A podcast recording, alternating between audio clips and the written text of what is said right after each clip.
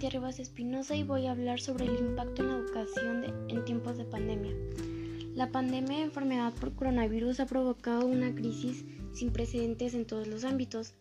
En la esfera de la educación, esta emergencia ha dado lugar al cierre masivo de las actividades presenciales de instituciones educativas en más de 190 países, con el fin de evitar la propagación del virus y mitigar su impacto.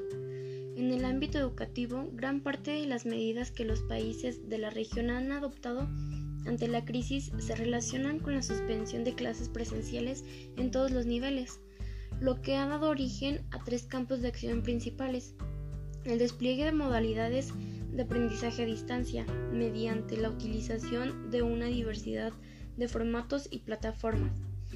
El World Economic Forum plantea que esta pandemia se convierte en una oportunidad para recordarnos las habilidades que los estudiantes necesitan, justo en crisis como esta, siendo así la toma de decisiones informada, resolución creativa de problemas y sobre todo adaptabilidad para garantizar esas habilidades sigan siendo una prioridad para todos los alumnos. La resiliencia también debe integrarse a nuestros sistemas educativos.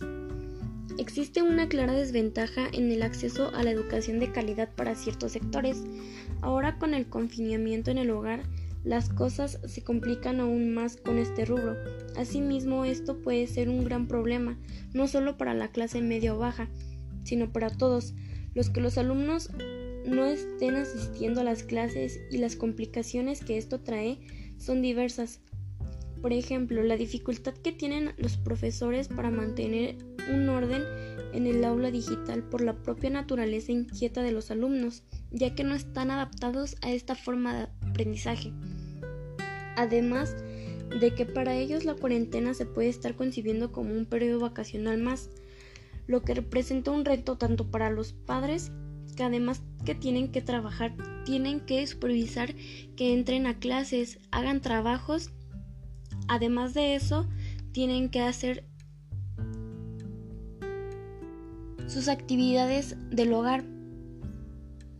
Como para los maestros que también tienen familia, tienen vida y tienen que organizar todos sus tiempos para su vida personal y la vida escolar, para su trabajo, que tienen que organizar tiempos, espacios, trabajos, proyectos para que todo esté en orden.